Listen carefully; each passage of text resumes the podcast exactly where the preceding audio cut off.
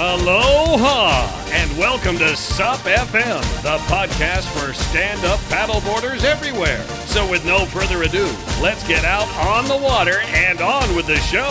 Here are your hosts, Nick and Simon. Well, aloha, Nick. Now, this interview is quite a coup for us. So, who is it we've got on the pod today?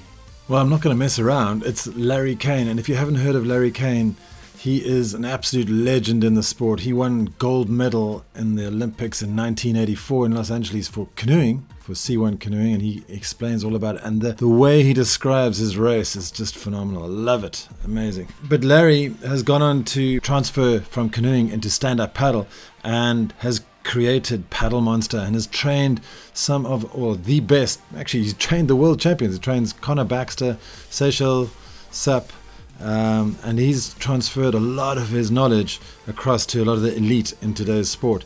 And now um, his mission with with Paddle Monster and John Bosang, um, they're trying to transfer that information to a much greater swathe of people. So if you guys are out there wanting to get involved in a little bit of racing, or maybe even just extend your paddling a little bit more, they are doing a lot of work on Paddle Monster to try and broaden the message and to help a lot more people. So it's, it's really exciting and it's fascinating to hear his history because he started way back when um, when st- stand-up paddleboarding was just getting going. And, and obviously, Larry comes from a, a, different perspective because he's in Canada and he paddles year round. So there's a lot of a little bit about cold water paddling and some great tips that you need to know when you're doing when you're going out in cold cold conditions. And we're talking like minus 20 here, man. But anyways, without further ado, here's Larry Cain. Well, Larry Cain, thanks so much for joining us on the SUP FM podcast. It's it's an honor to have you on. It really is. Um, uh, it's a pleasure to be with you. Great. You know, I know you're from Canada. Uh, I know you're a legend. I know you're a coach. But how did it all start in, in paddle sports with you? What what brought you down to the Oakville Racing Canoe Club back in 1974?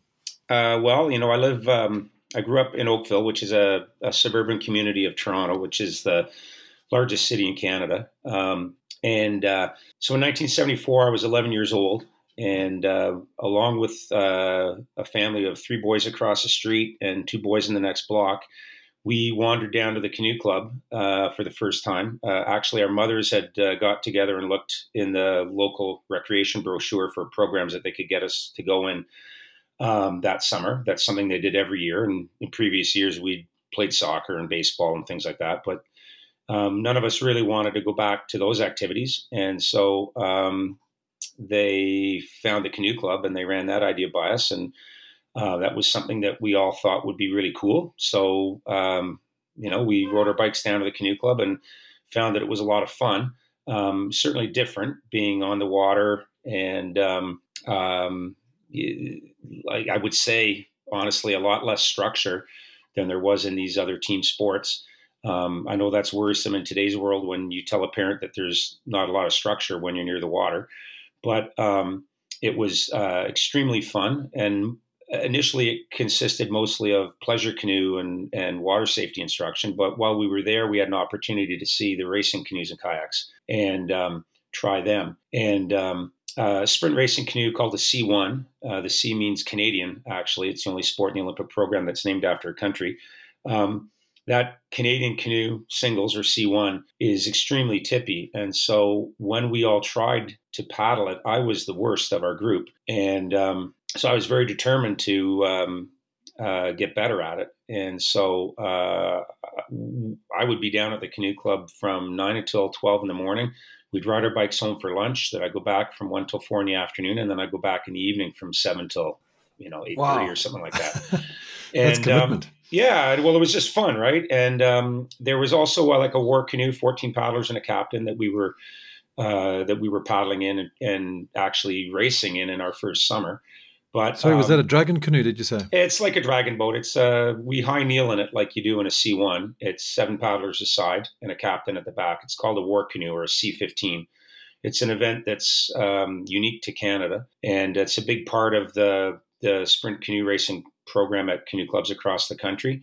Um, so it's a good, you know, learning uh, boat to paddle in because you and it's the the boat that everyone does their first races in. And then if you, um, you know, if you're if you are willing to spend the time in in small boats, we call them singles, doubles, and fours, then you can end up racing in them. And uh, so I, I, you know, over over time, I ended up getting to the point where I could uh, paddle in um, in C1 and uh, you know stay in the boat for a few hundred meters. And um, and I guess how wide were those things? I mean, they must be like 15 inches wide or something. Um, you know what? I mean, the, in the uh, in the old days when I was doing it, they were they were actually quite a bit wider than the paddleboard I'm paddling on now, which is 20.75 um, inches wide.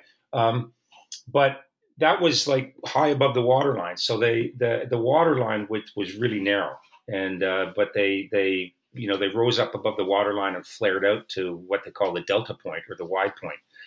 Um, and it was uh, you know probably in the range of I'm going to say 28 inches wide uh, at the widest point, but that was not the water line. So the water line they would be you know maybe eight inches to 10 inches wide, really narrow and uh, very tippy.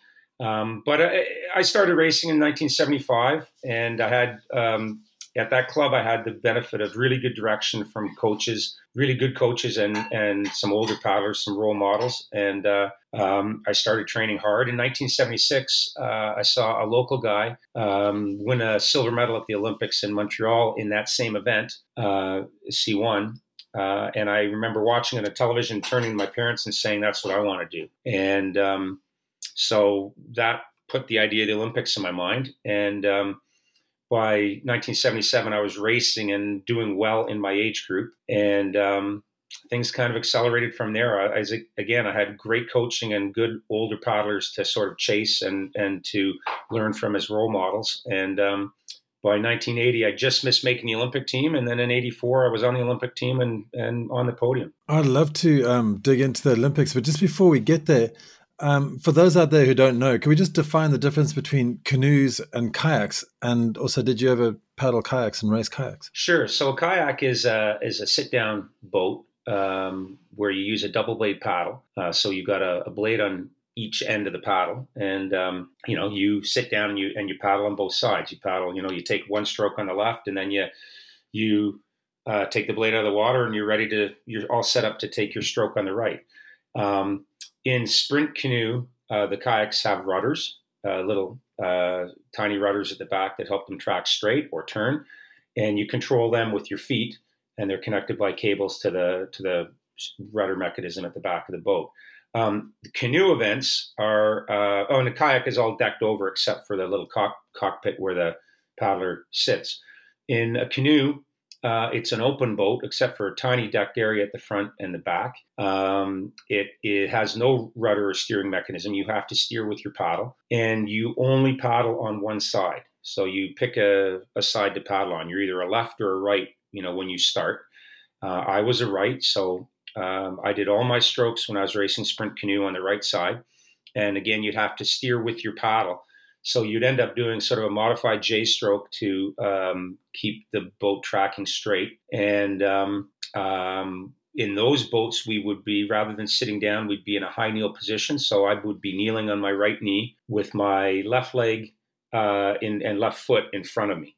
Um, and um, and as, as I said, paddling only on the right side. Um, and, and kayaks, uh, obviously, Olympic sport as well. Obviously. Yeah, yeah. Our sport is known in the Olympics as canoe kayak.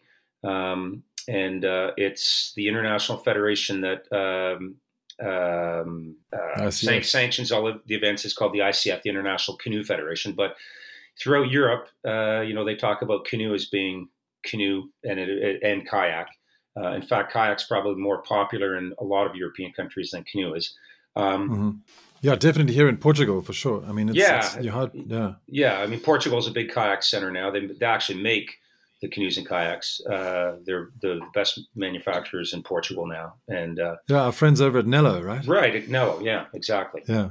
Yeah. Shout out to Andre, who uh, I haven't seen in a while, but he's a great guy and uh, real good, real good thinker of uh, of paddling. Uh, I really enjoyed talking to him when I was coaching the national team. And I think um, Nelo has had some um, some relationship with with the Chalupskis. Do you know the Chalupskis from South Africa? I do know Oscar. Yeah, I've met Oscar a number of times and enjoy talking to him. He's a he's a character and a real fountain of knowledge for sure. Yeah, he's quite a legend in South Africa. It's amazing mm-hmm. where I'm originally from. Yeah, mm-hmm. but okay, so let's dig into the start line at the Olympics in 1984. I mean, take us through how that felt and what had led up to that moment when you won the gold medal for your country? Well, um, you know, I've been racing internationally for a bunch of years by that point. Um, I sort of, uh, um, my first international racing was in 1979 at the Junior World Championships, and then I raced again at the Junior Worlds in 1981, and I won both the 500 meter and 1000 meter uh, at the Junior Worlds in 81. I also came fifth at the World Championships that year in the 500 meters. So I was kind of already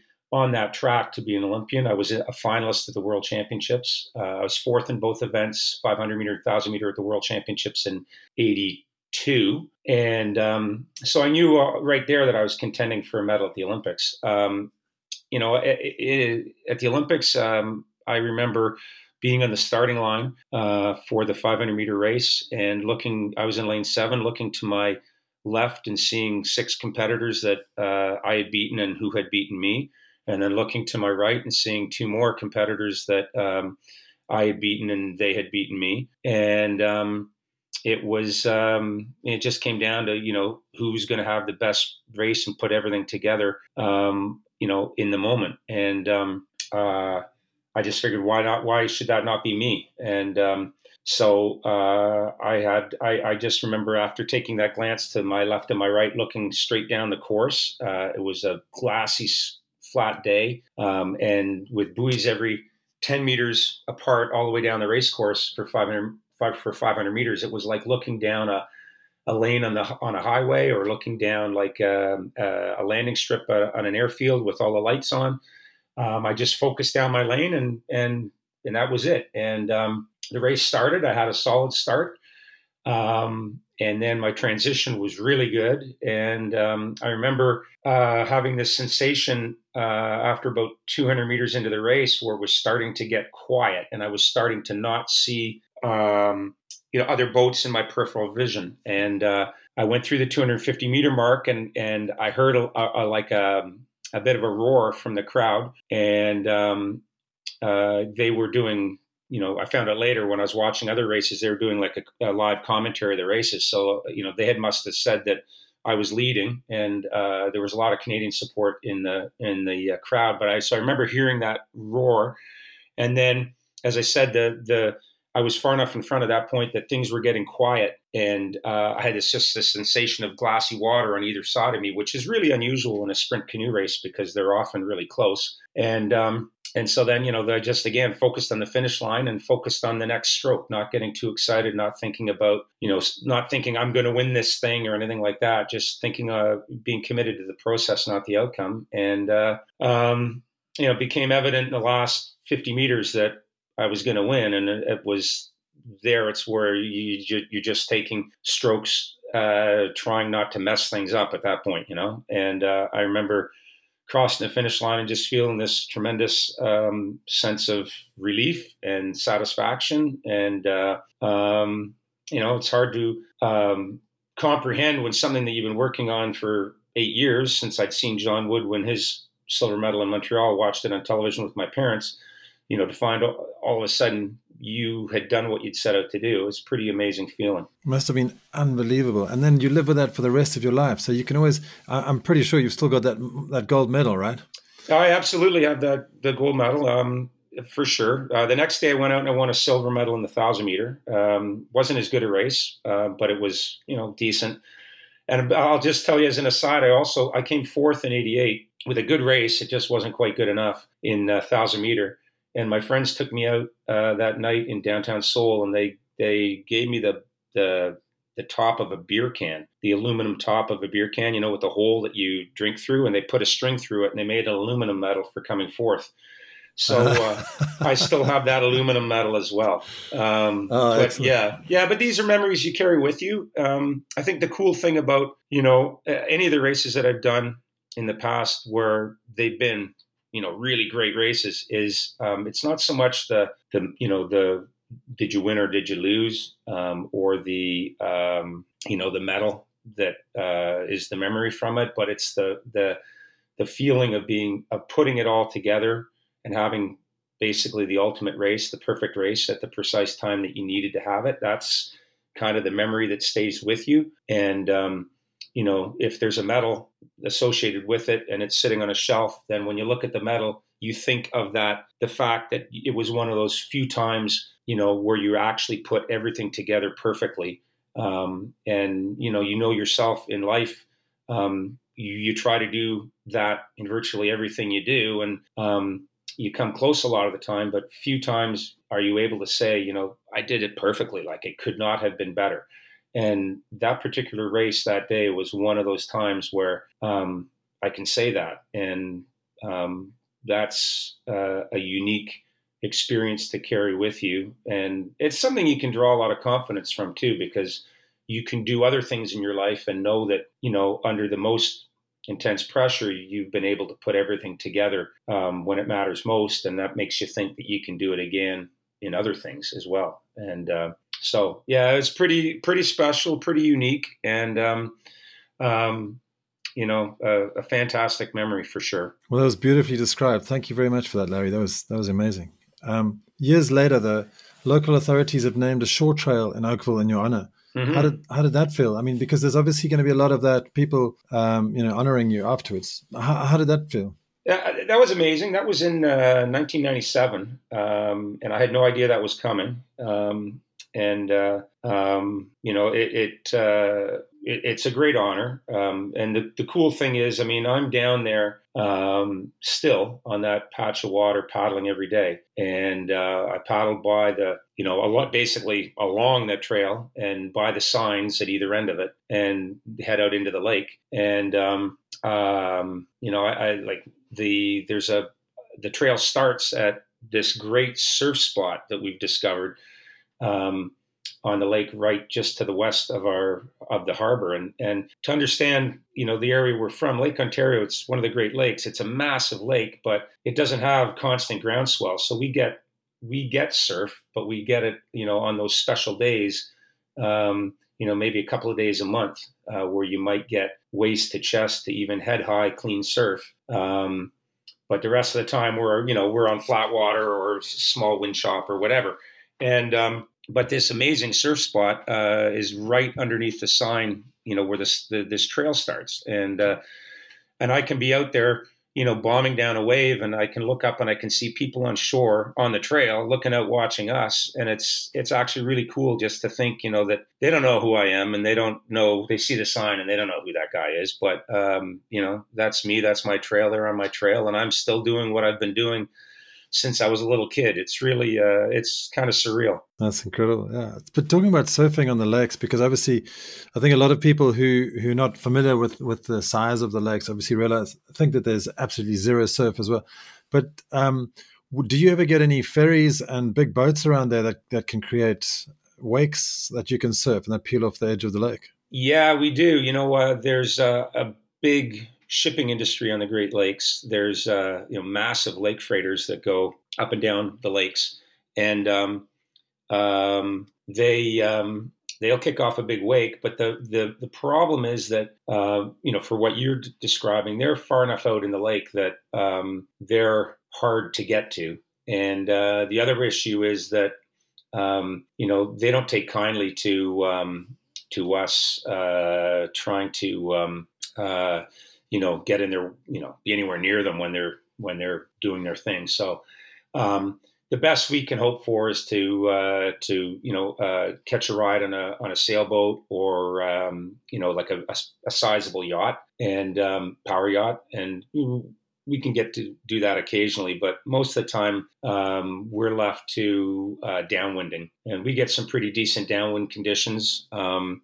you know, the summer is a little bit July's a bit of a it's the doldrums. It's pretty flat, but um, the spring we get some great downwinding conditions. In late August, September, October, uh, we'll get some fantastic downwind conditions too. So they can be anywhere depending on which way the wind blows. We're at the west end of Lake Ontario, so if the wind's coming out of the southwest, we'll get you know small little kind of two foot to four foot you know fast clean waves that are really fun to ride and uh, if it's from the east, then the the the fetch is you know 300 kilometers, and the waves come in a lot bigger and a lot uh, messier, and uh, that's where you start to get like ocean type swell.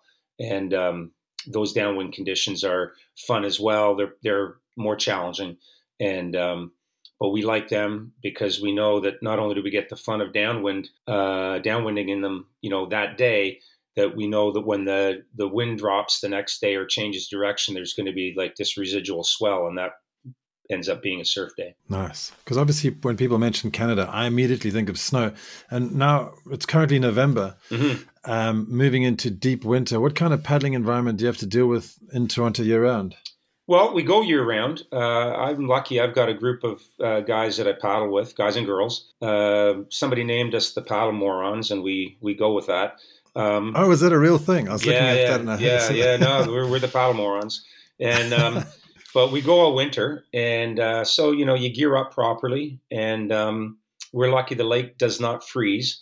Uh, you get kind of patchy ice on it when it gets really cold, but um, the rivers freeze, so we have to change our launch spot from in the harbor to uh, along the lake shore. But I would say, you know, I paddle on average four to five days a week all through the winter, and um, uh, a lot of days it'll be like glassy flat, and the only thing that re- you really have to worry about is um, dodging, you know, patch ice here or there. Um, and then other days it's you know it's windy and and you get some really fun interesting downwind conditions and as long as you're geared up right um, you know we've learned all the tricks that you need to learn to keep your hands and your and your toes warm um, because uh, those are the things that tend to get coldest the quickest um, and then beyond that you know if you've you've got your dry suit on and you're you've got the proper clothing underneath you get pretty warm and like I've told people, it, it's uh, no matter how cold it is outside, it's summer inside your dry suit. And um, you know, the coldest part is changing. Uh, you know, uh, sitting on the on the back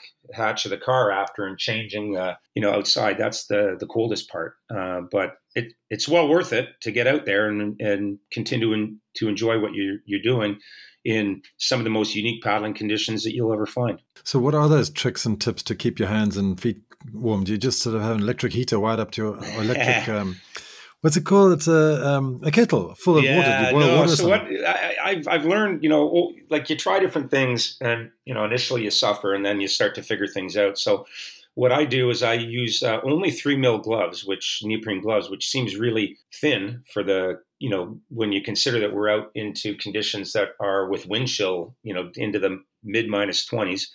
Um, but what I do is I put uh, those nitrile, uh, you know, uh, doctor's medical gloves on uh, underneath. So I'll put uh, put those gloves on, and then I'll put them in my neoprene gloves. And the reason I started doing that was to keep I remember I got a had a cut in my hand and it got infected from the you know because neoprene gets kind of rancid if you don't wash it all the time, and so it got infected. So I remember I put on the infected hand I put a glove on and then put it in my glove so I could still paddle and not get it more infected. And then the other hand I was just put my hand in the neoprene glove. And while I was out there, I discovered that the hand with the the nitrile glove on it, the the, the medical glove, was so much warmer than my other hand that I, we we I tried it on both hands, and it was like uh, this great discovery. So, what I do now is um, on those really cool days, as I drive down to the lake to paddle, I put my gloves, the the neoprene and the uh, the, the the medical gloves, I put them up on the the dashboard of the car, um, you know, with the defrost on, so it, it's blowing hot air on them, and uh, I leave the car running while I get everything set up. And then the last thing I do is I put my hand in these really warm gloves, and then you're fine. And once you start to sweat in them and you, you get some, uh, you know, sort of a, uh, a layer of sweat inside the, the nitrile glove, um, that just keeps your hands toasty warm.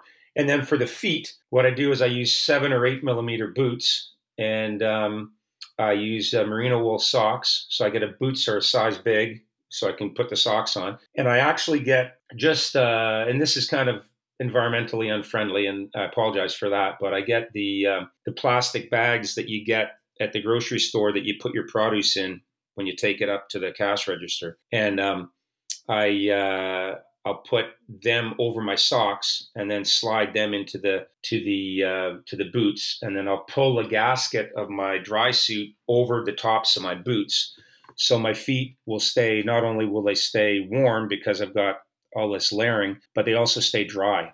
Uh, you know, the only moisture that gets in, unless I'm in the water for a long period of time, like on a surf day, the only the only uh, moisture that gets in is just sweat. And um, so that keeps them really warm. And I get probably like a dozen uses out of each each bag. So um, I figure that I'm using the bags more than the people who uh, getting more use out of them than the people who get the one use out of them at the, at the grocery store. And they are recyclable in Canada too. So when I'm done, I can recycle them. Brilliant. instance, that's not a single use plastic at all. no, no, no. It's still plastic. It's still not the best, but uh, um, it's uh, it's better. You know, yeah. it's if somebody's going to use plastic for something, I, I figure I, am putting it to good use. Uh, I use it multiple times, and and it can be recycled at the end of it. So that's excellent. Those are great, great tips. So, so should we move into stand up paddle? Sure. Um, when you can you tell us the story of when you first started hearing about stand-up paddleboards? Way it was probably like mid two thousands or maybe even earlier, and how this led up to you standing on a board for the very first time. Well, it's a funny story. Um, I can remember eh, it was probably around 2006 or 2007 getting a phone call from Jimmy Terrell of Quickblade, and Jimmy and I go way back because we we've known each other since 1981 when we raced each other at the Junior World Championships in canoe, and um, so I got this call from Jimmy, and he's going, "Oh, Larry, I'm into this great new thing. It's called stand-up paddling. It's like you're on a surfboard and you have a paddle." And and uh, I kind of shot him down. I was like, "I can't surf, Jimmy. Like, uh, you know, like there's no surfing uh, on the Great Lakes. I can't surf." And I, I was. Uh, I was just sort of doing outrigger uh, paddling uh, at that time in an OC1, and uh, so I really didn't give him any. You know, there, there, no one had a board up here. There was no opportunity to even try it. So I just, I kind of just I sort of blew him off about it. And then I remember being at a outrigger race in Toronto um, in, in 2010, in August 2010, and there was a guy there who had just brought some paddleboards in and was starting to sell them. And he's like, Larry, you got to try this. Try it. And I'm like, I don't want to try it. I like. he goes, No, no, you got to try it. Try it. And he and he put me out in this little lagoon, you know, beside the harbor. Um, so I, he, I said, okay, fine, I'll try it. So I, he put it in the water. I jumped on it. I paddled only on the right. I went out, did a little circle, came back in, and I was like, okay, there, I tried it. And it's by basic just humoring him. and he goes, take the board. And I go, I don't want the board. Like, I honestly, I didn't, I was kind of proud of myself that I would stop spending money on like paddling toys, you know, and I was like, I was growing up. And, um, he goes, no, no, no, take it, take it. I, will put it on your car for you. You don't have to pay me. You just, just take it. So I was like, okay, put it in my car. So he put it in my car. I took it back, uh, took it home, and I left it at the canoe club. And I didn't touch it for probably three weeks. And then I was coaching at the canoe club at that time, and our national championships were in Regina, which is in the prairies in the middle of Canada, like 3,000 miles away. And um, so we sent all of our boats, all of our canoes and kayaks out uh, in a transport trailer early. And so the kids I was coaching didn't have their canoes for you know, last eight days or so of training. And um, I was at that time I was paddling with the kids that I was coaching uh, rather than I was trying to do that rather than sitting in the motorboat because I was getting a little exercise. I could demonstrate things, and I was coaching you know people that were uh, you know developing athletes, so they I I could keep up with them. And um, uh, so I gave them my one of them my canoe, and I had nothing to paddle on. So I thought, oh, I'll paddle on that paddleboard. So I I grabbed it and I I put my GPS. I taped it onto the to the deck of the board so I could see it because that's what I did when I was paddling in my sprint canoe all the time. You got to know how fast you're going and and how far you paddled, right? And um, so I went out and started paddling, and my first impression from looking at the GPS was, geez, these things are slow. And the second uh, thing was that I made note of the, the pace that I was going. And um, it was kind of fun. I did, and the cool thing was on the right side anyway, it felt like exactly like C1, but standing up. The left side, it felt, excuse me, totally foreign to me because um, uh, I, you know, I didn't take any strokes on the left, and so I felt very unstable. It's just hard to find, you know, any connection with the water. Um, but what I did was I I made note of the pace, and when I got home, I looked on the internet at some race results and I remember looking at this race in North Carolina called the Cold Stroke Classic, which was in Wrightsville Beach in uh, January of that year, and uh, in flat water. It was all on the intercoastal. Excuse me. And I looked at the times that the guys were doing, and or the paces that they were doing, and I was like, "That's the pace I'm doing. I could do this." So all of a sudden, now I was interested in it, and um, I started to paddle it more and more. And um, my first board was a 12 foot six bark competitor, which is like a 12 foot six by 29 inch wide board and uh, it's amazing oh, how one the of sport, those right now. It's amazing how the sport's developed, and um, uh, but I raced on that board at this uh, race called the Cold Stroke Classic in January 2011, and uh, I won the 12.6 class, and I almost won the 14 foot class, paddling entirely on the right, and. Um, Did they think that that was the oddest thing they've ever seen in their life? Oh yeah, and I had this kind of funky split stance, you know, like staggered stance, like almost surf stance, because that Oh, yeah. was a sort of a natural evolution. If you if you picture being in a high kneel position and then standing up from it, you're going to be standing in a surf stance, right? And um, so I yeah, a lot of people were laughing at me before the race, not so much after. Um, but that but that basically I was hooked, and um, Jimmy you know, he uh, got all excited and started fixing, setting me up with paddles. And he introduced me to Joe Bark, who was is the nicest guy. And um, he got me hooked up with a 14 foot Dominator, and um, and I rode Barks uh, for really happily for um, for five years until 2015, and um, and then and, and, you know, and I was hooked on stand up paddling, and uh, it was I started race doing all kinds of different races and meeting all the great people in it and it was a whole new thing. Like honestly it was like rediscovering paddling uh, and the enthusiasm i had as a kid for sprint canoe. It was like i, I rediscovered that again in my late 40s for um, for stand-up paddling and i haven't looked back. And was it a lot of crossover between the people that you knew in canoeing and stand-up paddle or was it totally new bunch uh, with few exceptions it was a totally new bunch. But because cool, I suppose most of the guys had come over from surfing, right? Yeah, I think so. I mean, there's uh, the cool thing you, with stand-up paddling is people come from a variety of backgrounds. They, you know, especially now. Back then, it was largely surfing, um, mm-hmm. because most people who most stand-up paddling at that point was all done in the ocean. Um, if you look at it worldwide now, there's more people in flatwater environments that are stand up who come from flatwater environments that are stand up paddling than than ocean environments. And um, uh, so now you know, stand up paddlers come from every imaginable background. Uh, some of them are non athletes who've discovered that this is a really cool sport and I think I can be an athlete in it. And some of them are athletes from other sports like swimmers and triathletes and cyclists. And, and some of them are come from paddle sport backgrounds like sprint canoe or uh, outrigger or marathon. And some of them come from, um, from a surf background. And uh, so there's this, uh, the, but the, the cool thing about all these people is they're great people. Like, again, you know, the, the great thing about sprint canoe was in all the years that I paddled, I don't think I can, like, honestly, I can't think of anyone that I didn't, that I met that I didn't really like. And it's the same thing that's happened with, with stand-up paddling. It's just like it's just a cool group of people, and um, yeah, I second that as well. Amazing you know, people. Yeah, and it's just well. it's a privilege yeah. to be part of that community. Mm-hmm. Absolutely. Um, now, the relationship that you've had with Starboard that started what in 2015. What initiated the transfer over from from Bark to Starboard? Well, uh, I was at the Carolina Cup in 2015, and um, I was struggling to stay in the draft train. And uh, where the year before, uh, I just roared through the flats and um, might have been. I mean, I can remember. I don't know whether it's 2013 or 2014, but seeing Danny Ching and Chase Kosterlitz go into the inside from the ocean well ahead of us and actually catching up to them in the flats um, and pulling along, breaking apart one draft train and then you know pulling along a, a train that was Jimmy, me, and a, uh, one or two other people. Um, so being really good in the flats uh, on a 28 inch wide, 14 foot board when everyone else was on 28, 28 inch wide board, 28 inch wide boards. And then all of a sudden in 2015, I'm I'm struggling to stay in the draft train. And I'm thinking to myself, what is wrong? Why, like, have I hit the wall? I'm, uh, you know, I'm thinking, okay, like I'm 50, 52 years old now. So if I, like, have I just hit the wall? Is it just, you know, I mean, can I just not do it anymore? What, what's the deal here? And I remember being really frustrated for a lot of the inside section of that race.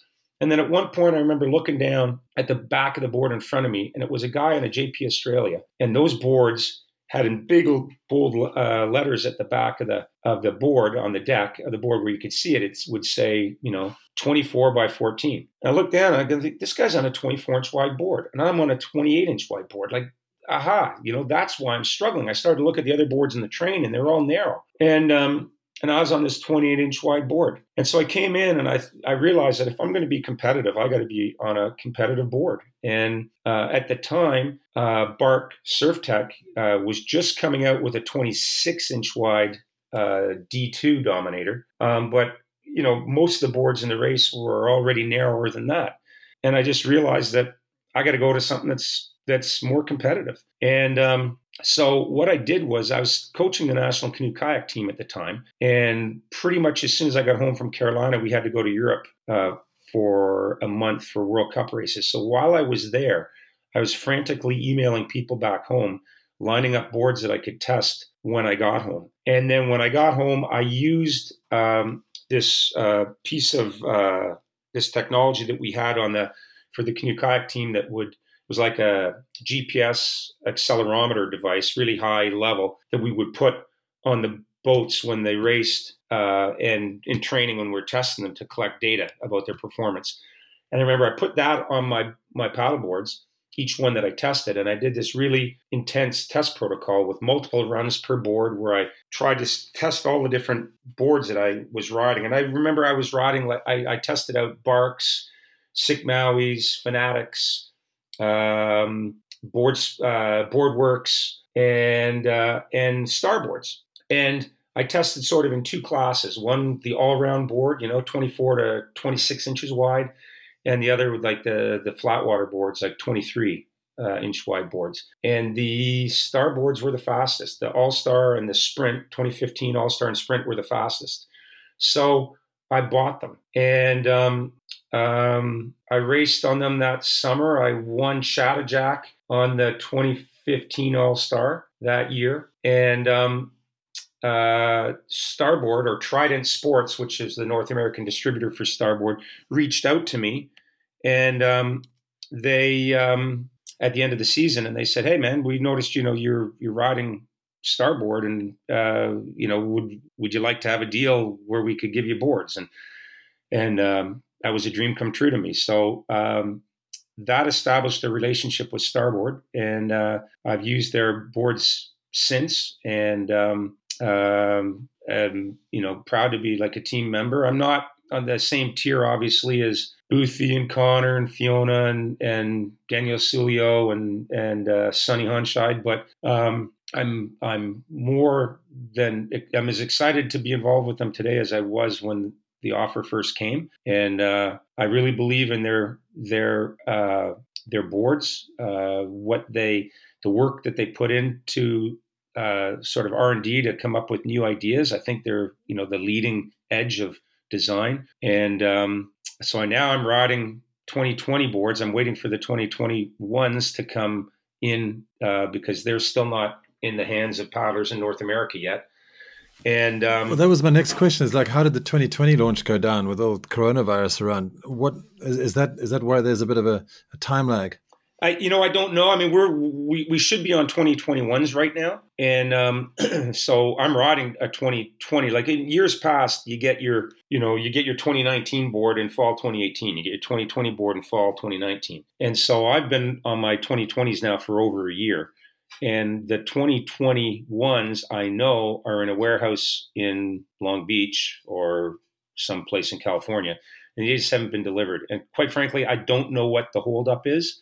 Um, I'm pretty happy with the 2020s that I'm riding right now. So, um, you know, I, am and like I said, I'm, you know, I, I don't pay for my boards. I, I, you know, I'm riding their boards, and I'm happy to to um, you know, with what I've got, but I'm desperately looking forward to getting on a on a new All Star that's a dugout. I think that's going to be just this radically improved design because I've always wondered when I start once I started using dugout sprints, I started wondering, well, why aren't they making the All Stars a dugout? You know, it's going to it would really improve it. And um, and then I'm also really keen to get on a 19.75 inch wide sprint and see what that can do. You know, like we've taken, uh, you know, I've gone from being the guy who was riding the 28 inch wide board when everyone else was on 24s and 25s or even 23s. And I'm using a 20.75 inch wide sprint now in almost everything that Lake Ontario throws at us. I surf it, I downwind on it. I don't know how you stand up. And um,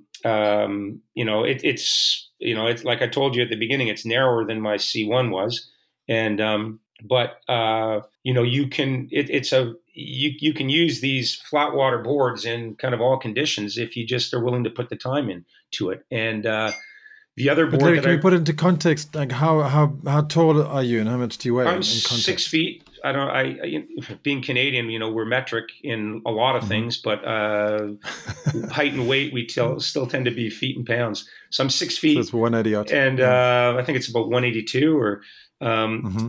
Centimeters, and then uh, I'm 185 on average pounds. You know, uh, so that's like 80 what, like 85, 84 kilograms, and mm-hmm. um, so I'm at the I'm at the outside limit for uh, you know rider weight for these boards. But what I've discovered is if you if you paddle well and you get your weight off the board and onto your paddle, you can use you can be a heavier guy and use a board that's made for a lighter paddler because it matters not uh, like when you're paddling. It doesn't matter how much uh, how much your body weight is displaced creating displacement when you're standing still because you're not standing still when you're paddling it right it matters what it what it, you're displacing when you're moving.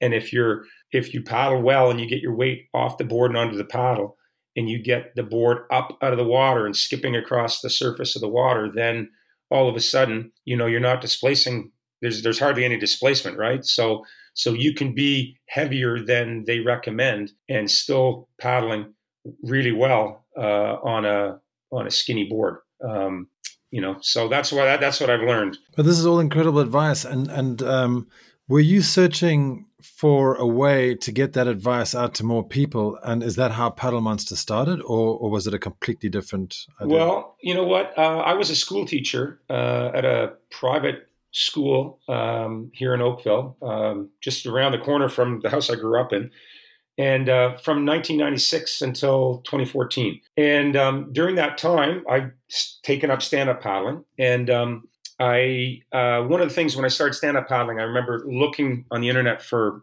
information about it and uh, being really disappointed with the quality of the information that I found. There wasn't a lot of good quality, you know, like here's what to do and why information.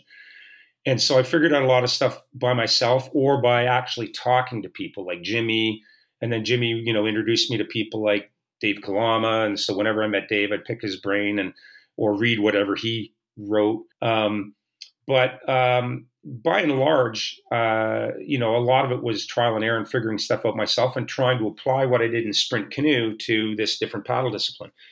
And um, uh, because I there was not a lot of information available at the start, I decided that I would share what I was learning with other people so that if they were new and starting out, they would at least have some information to go from. At the same time, too, I, had been teaching for, you know, uh, 15 years. And I would realize that, wow, it would be really cool if I could, you know, quit teaching and just, you know, make a living paddling. Like I love this stand up paddling. And it's, there's other people out there that I, I've met that are making a living, you know, being doing something in the industry. And I thought would be really cool if I could do that. So I started, uh, I, I, created my own website and I started to put all these uh, posts that I was writing in a blog on that website and uh, trying to provide real good quality information. And I remember people telling me, you know, you're crazy giving this stuff away. Why you should be charging for that? And my answer to them was that, you know, perhaps I should be, but nobody's going to pay for something that they don't know the quality of. And um, you know, I didn't at that time have any, uh, you know, marketable background in stand-up paddling, um, and so if I was asking people to pay for stuff, who was going to pay for stuff that you know, of which the quality was dubious, right? So I figured if I gave stuff away, people could see it at face value, recognize that it's actually good quality stuff, and that that what I you know what I gave away was actually an investment, and that at some point um, I maybe would be able to monetize, um, uh, you know, my knowledge. And so I did that right up until uh, in 2014. I was approached by some of the national team athletes in canoe kayak um, here in Canada uh, about coaching with the national team, and um, so um, it ended up that I got a job coaching with the national canoe kayak team uh, from 2014. It was supposed to run through until the Olympics in Rio in 2016. And um, so I quit my teaching job. I asked, I actually asked for leave of absence, but they didn't want to grant a two year leave. So I, I resigned and I took this coaching job and, um, which was in many ways like a dream because now I was, you know, full time, uh, making a living off of paddling. And, um, uh, the unfortunate thing was with that job is that the funding ran out in April 2016. And, um, so it didn't even didn't even get me to Rio. But I uh, the good thing was that they knew that that was going to happen at the end of the 2015 season. So in, in September 2015, they came to me and they said, "You know what? We have a problem. The funding's going to run out before Rio. So you you're employed until April, but after that, we can't. You know, we're not going to be able to employ you." So I was like, "Okay, that's cool." And so um, I was then back to exploring other options. I didn't really want to go back to teaching, and I was at this uh, cool race that they have in Wilmington, uh, Wrightsville Beach, um, North Carolina, called the Surf to Sound, and it's like a half a Carolina Cup, basically, um, half in the ocean, half in the inside, and uh, it's held in November every year. So I was down in North Carolina, sitting in the restaurant at the Blockade Runner, the hotel where everything's based at, um, having breakfast, and John Bosang of Distressed Mullet fame uh, comes up to me and hey, he says, "Hey man, how's it going?" And he, uh, he goes, I got this great idea uh, about coaching. And we talked about online coaching in the past, but with me teaching and then with me coaching the national canoe team, there was really no way for me to even entertain that just because there was no time. And he hadn't really put the, the, you know, any meat on the bones of the idea. Um, but by 2015 november he had and we sat down and he showed me some stuff on his laptop and he had this cool idea called that we're going to call it paddle monster and he had like a logo for it that was really cool uh, i was like this is perfect this is I, i'm at a point where i need to find something i'm in and so we got together um, he came up to Toronto and we we hammered it all out what it would look like what a, the objectives would be how it would work and we launched in um, May 2016. And in the first two hours, we had 80 subscribers. Ah, and oh, fantastic. Um, so we were basically making money right out of the chute. And, um, you know, the whole model is that I knew a lot of people that were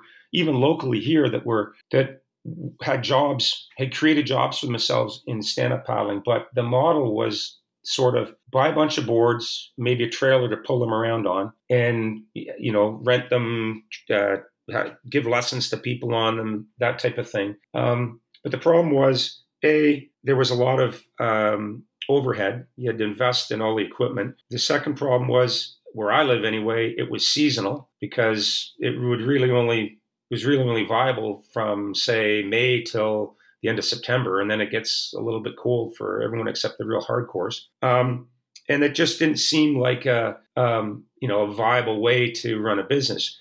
And I wanted to flip that model on upside down, and I wanted to to use the power of the internet to uh, have like basically instead of local reach to have unlimited reach um, to be able to reach people who could paddle year round so that it was no longer seasonal, um, and to have little overhead beyond, um, you know, your your internet provider, your your website fees, your ser- your server charges, all that kind of stuff, and um, and make knowledge my currency. Um, and so uh, Paddle Monster fit that bill perfectly. So we launched right away. We we had a, you know about 80 subscribers, and a lot of them are still with us to this day. Um, and um, you know, we've hired other coaches. Travis Grant works with us with a small group.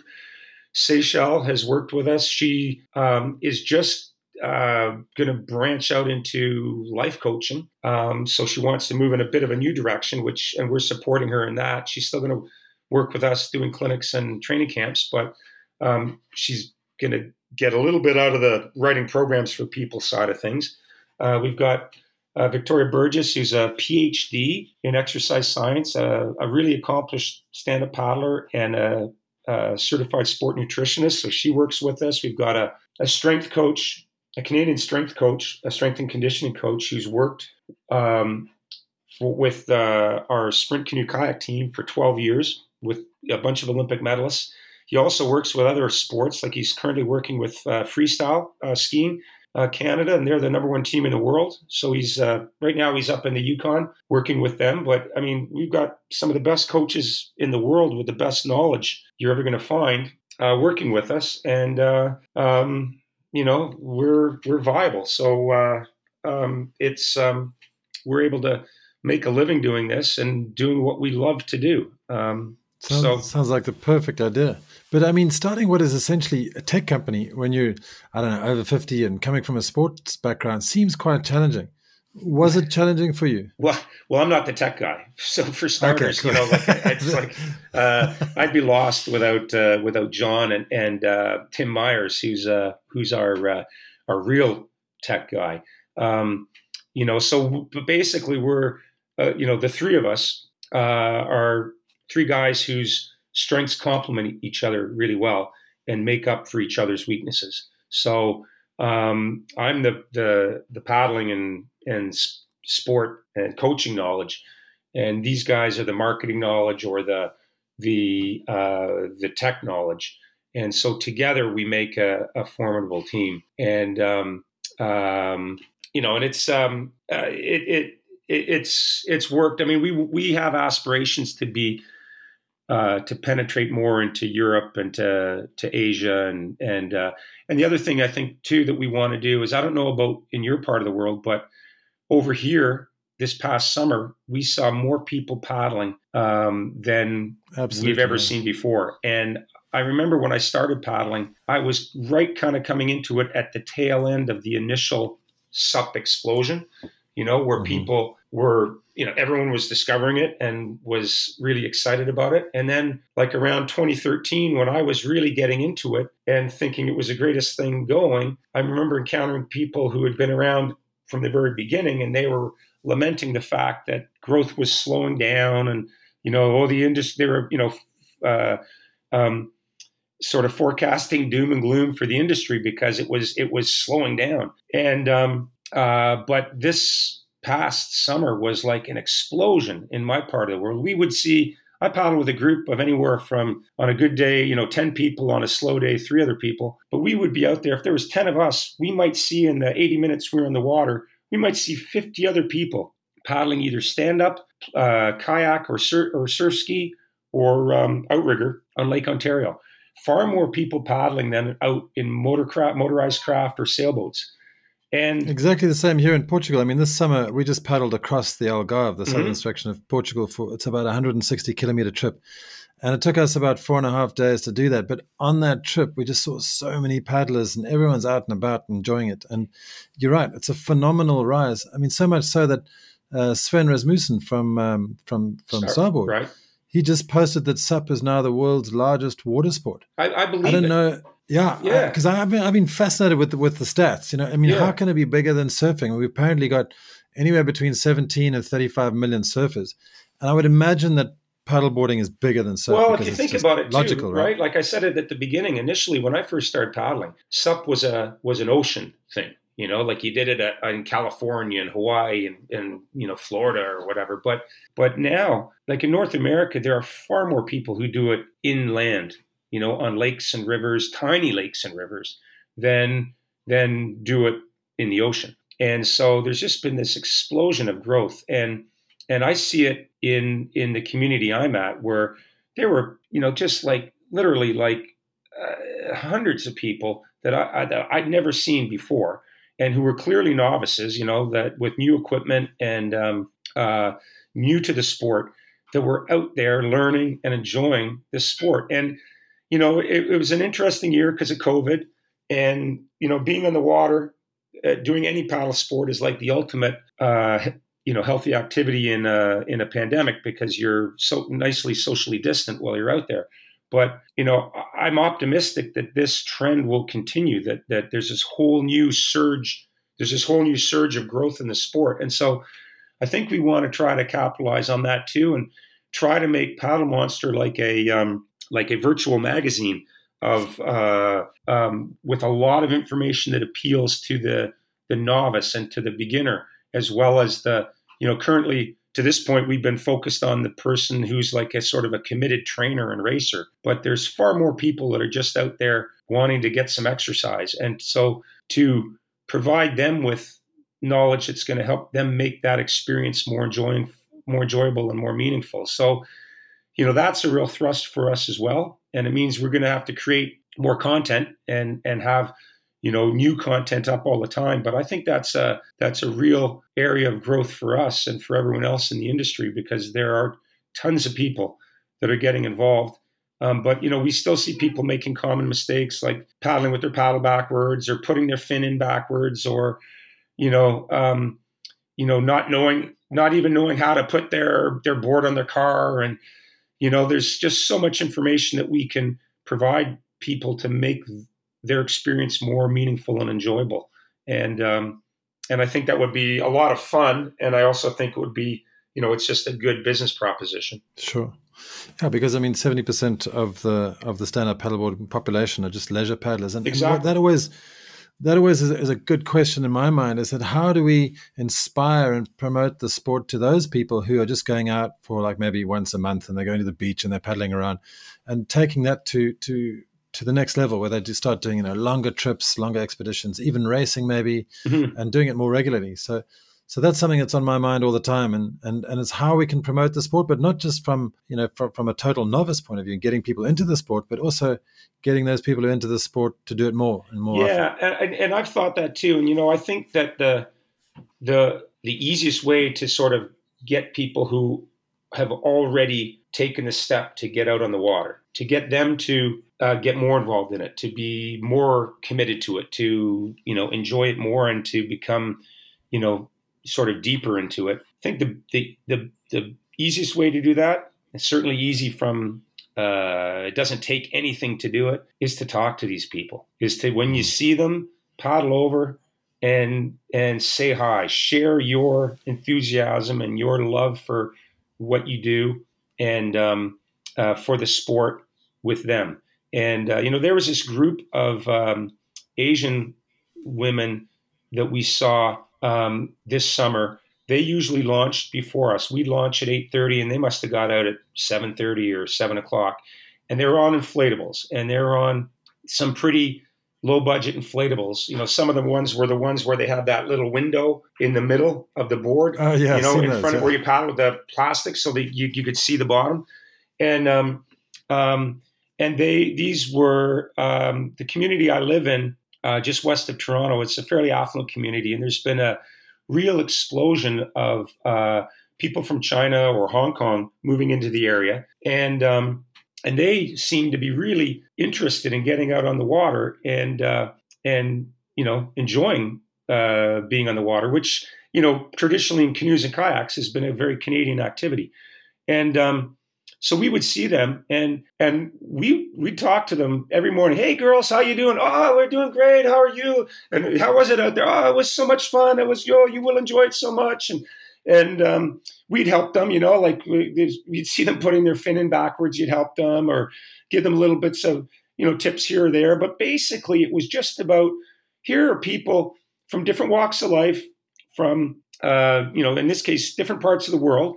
Um, but sharing a common experience. And even though you know what I do is you know I'm way more serious about it and and spend a lot more time doing it and and probably you know work up a much bigger sweat when I do it. These girls are out there doing the exact same thing, and um, you know, uh, and and trying to expand their horizons. Like they went from you know staying on the river where the water is super flat to going out in the lake where it gets a little bit choppier, you know, and um, um, you know, like good for them because they were, uh, you know, uh, embracing an activity that was new to them and trying to get better at it. And um, by I think by sharing our stoke, you know, sharing our enthusiasm with them, it makes it that much more fun and enjoyable for them. And I think it it it makes it that much more likely that they're going to try to broaden their horizons and expand their participation. So if everybody could just do that and not be kind of elitist and just uh, look at people, look down on people who are paddling on, you know, low budget, uh, you know, like the Costco or whatever they have in the the big box stores in Europe, the you know the cheap, you know, low budget inflatables. Um, don't look down on them. Like actually paddle over to them, say hi, ask them how they're enjoying their paddle. Um, you know, share you know your experience with them, and and if there's a way to, you know, politely without kind of coming down heavy on them, you know, give them a tip or a pointer that's going to make their their their paddle better. You know, offer that. Um, it makes everyone's it makes certainly makes my day better when I do that, and I'm sure it makes their day better as well. And it it just increases the chance that you know they're going to they're going to get into it more and then that they're going to share it with their friends who who maybe don't paddle yet. You know that's how we grow the sport. Yeah absolutely. I mean i've started a volunteer driven club down here in the algarve just to try and, and bring all the paddlers together because a lot of people go out on their own and some people are a little bit scared about going on their own as well. So mm-hmm. we bring everyone together.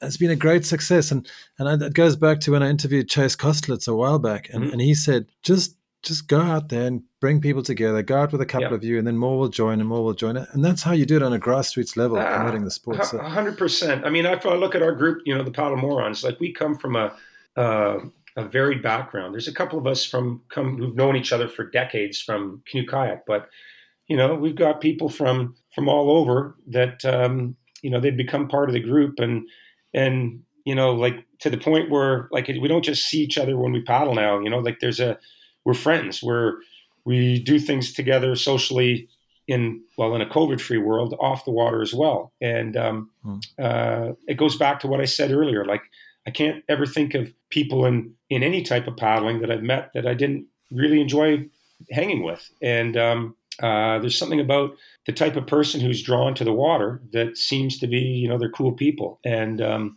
so when you do reach out to people and try to bring people together or are welcoming and bring people into your group.